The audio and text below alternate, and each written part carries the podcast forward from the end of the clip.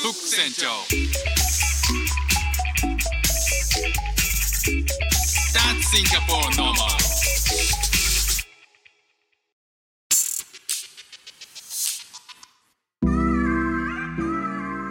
どうも副船長です。シンガポールで4歳と5歳の息子の子育てをしている主婦です。このチャンネルは子育ての話や英語学習の話海外生活で面白いと感じた日本との文化や価値観の違いそこから改めて感じた日本のすごいところなんかをお話ししております。えーうちの息子が4歳と5歳で今シンガポールのですねローカルスクールに通ってるんですね、まあ、幼稚園に通ってるんですけどもあのその幼稚園で、えー日本の時にあったような連絡帳っていうのかな？あの紙で、えー僕は小子供が保育園に行ってる時は紙の連絡帳でやり取りをしてたんですよね。あのそれがシンガポールだとあのアプリなんですよ。でまあこれは学校によるかもしれないんですけど、まあ、そして日本も同じように学校によってはアプリになってるよっていうところもあると思うんですけど、まあ、非常にあの便利で。えっと、なんか学校側が連絡したいことっていうのは即座にメッセージが来るし、えっと、みその個別の親に対してのメッセージができたりとか、えー全体に発信するメッセージがあったり、まあ、そこに画像とか写真も送れてっていうのでまあ今っぽいですよね。だからこう先生方はみんなあの首から携帯電話をぶら下げて、え外遊びする時なんかは写真を撮って送ってくれたりとか。っていうことでそのアプリはあのまあ、逐一あの情報が送られてくるんですよね。でその中で、えー子どものクラスでこのクラスで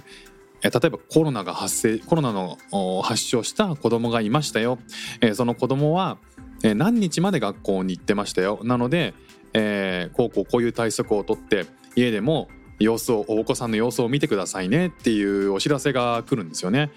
でまあコロナに関してはまあ時々今でもありますけどまあかなり収まって、えーあまりこう発症したよっていうことはもうもちろんねこの本人が本人も親も別にもうコロナっていうこと、えー自覚しないというか、えーそういう診断をあえてこうテストしに行くとかっていうのもしなくなったので、まあ、そういった意味ではそれよりもなんか他の別の病気のうんかお子さんが出ましたよとかっていうお知らせが未だに来るんですよね。まあそんな中で手足口病って、まあ、うちの子供もあの小さい頃お世話になりましたけども、まあ、今でもね、えーと手足口病っていうのは可能性があるわけですよね。あのおそらくこう10歳以下えーがの小児がかかるっていう風にされているものらしいので、えーうちの息子もそうその対象なんですよね。で手足口病の患者が出ましたよみたいなあの子供が手足口病でしたよっていうことを連絡が来たんですよ。まあ、そもそもこの手足口病っていう名前自体だいぶ奇妙ですよね。もう本当にあの最初聞いた時はえマジかって思ったんですけどもうそのまんまじゃないですかこう手足口にこのこう症状としては発疹とか水ぶくれができるっていう、まあ、ウイルスあの感染症ですよね。でそれが、えーシンガポールでもあるんですよ。でここ最近また出てでえーと思ったんですけどそのままメッセージって先生から来るメッセージは英語なんですよね。で あのその英語で、えー症状の名前っていうのは、えー毎回なんかこう検索しなければわからないようなものとかもあるわけなんですけど、えーこの手足口病に関してはですねまああの僕も一発で分かったんですよね。これなんて言うと思います？これ英語で。手足口病ってまあそもそもねなんか日本でも他に名前なかったんかいっていう他に付け方なかったんかいって思うようなもう同直球というか、まあ、そのまんまな名前じゃないですかもうもしかしてこう最初にその探り当てたその症状を見つけたえーお医者さんがそうすぐに何かに登録しなきゃいけない。登録するんだから先生こう何か名前をつけてください先生が初めて発見したと思うんで名前つけてください。すぐにつけてください。くださいって言われた時に出てきたのがあんまり手足口秒でいいんじゃないみたいな。のを秒で決めたのかっていうぐらいスーパーシンプルなワードですけども。さあこれ英語で何て言うかっていうとhand foot mouth disease っていう。 hand foot mouth disease っていうまあ、その disease でも病病気のなんで、まあ、そのままなんですよね。まさか海外でもそんなにストレートに呼んでるとは思わなかったしということはこれはまあ日本でねあの最初に名付けたものじゃないだろうなということもまあ想像できるのでおそらく海外のどこかの、えーその先生がハンドあハンドフットマウスディジーズと呼んだことによってもうド直球の何のひねりもないえ病名を、え命名したことによって日本もまあその通り手足口病にまあするしかないよねっていうことになったんだっていうのに、まあ、改めてちょちょっとね気づきました。まあ、あの今日話したかったのはあの、まあ、そのまんまで翻訳されているよっていうことなだけなんですけど、まあ、ちょっとねあのこれだけだとちょっとあの話短いので ちょっとねあの雑談しようと思うんですけど最近あのスクールでえっ、とね日本でいう年長と下の子が年中になったわけなんですよね。で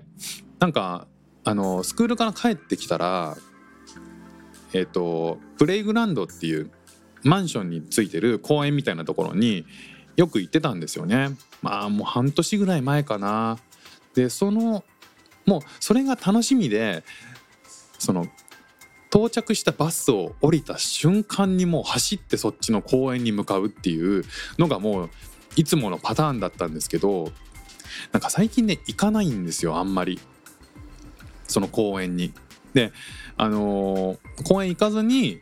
家にそのまま帰ってであのー僕が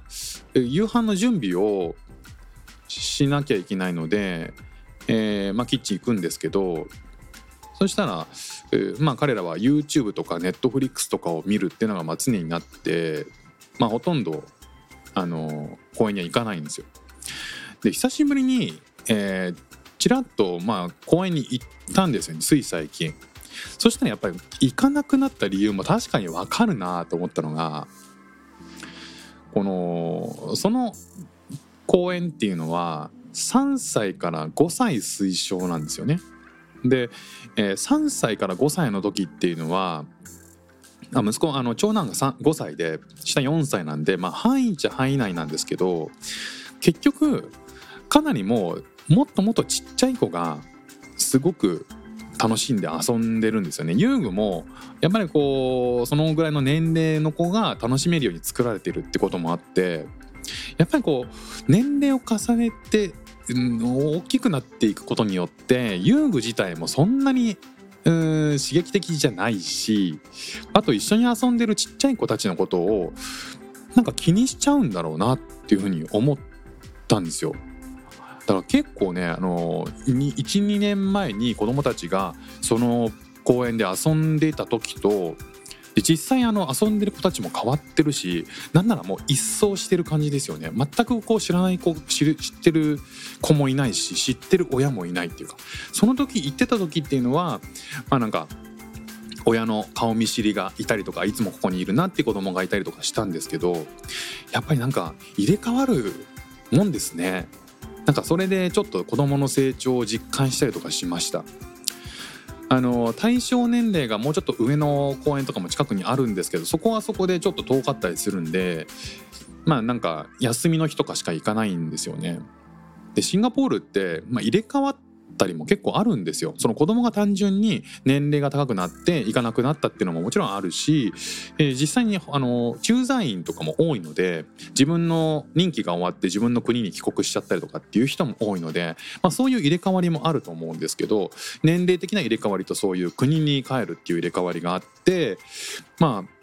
シンガポールって住んでみるとね 1, 1年2年でもう本当に人がガラリガラリと変わり続けるんですよね。まあそういうこともあって、まあ、最近あの子供が共通で遊ぶからっていうことで親同士が会話したりとかなたまたま公園であって土日に公園であったり土日にプールであって会話するっていうことが僕結構楽しみであったんですよ。なんかこう英語のレッスンにもなるんであの子供たちが遊ぶ時っていうのは結構こうお同じあの共通のあのスクールに学校に行ってる親と会ったりすると結構楽しかったんですけどそういうことが最近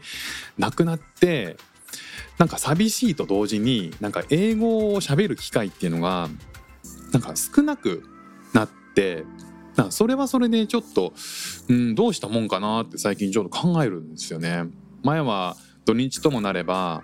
あの誰かしらに会ったりとかしてで会話できてたんですけどそうじゃない機会を最近意図的に意識的に作んなきゃいけないなっていうふうになんか思ったりします。まあ働いてたらねこれはもっともっともっとたくさんの人と会って英語で話すんでしょうけど、え僕も働いてますけどねそんなにまあ同じ人と決まった要件しか話さないので、まあ、その辺はちょっと英語上達のためにもなんか考えていかなきゃいけないなっていうふうに思ってる今日この頃ですね。ということで今日も聞いていただきましてありがとうございました。フック船長でした。じゃあまたね。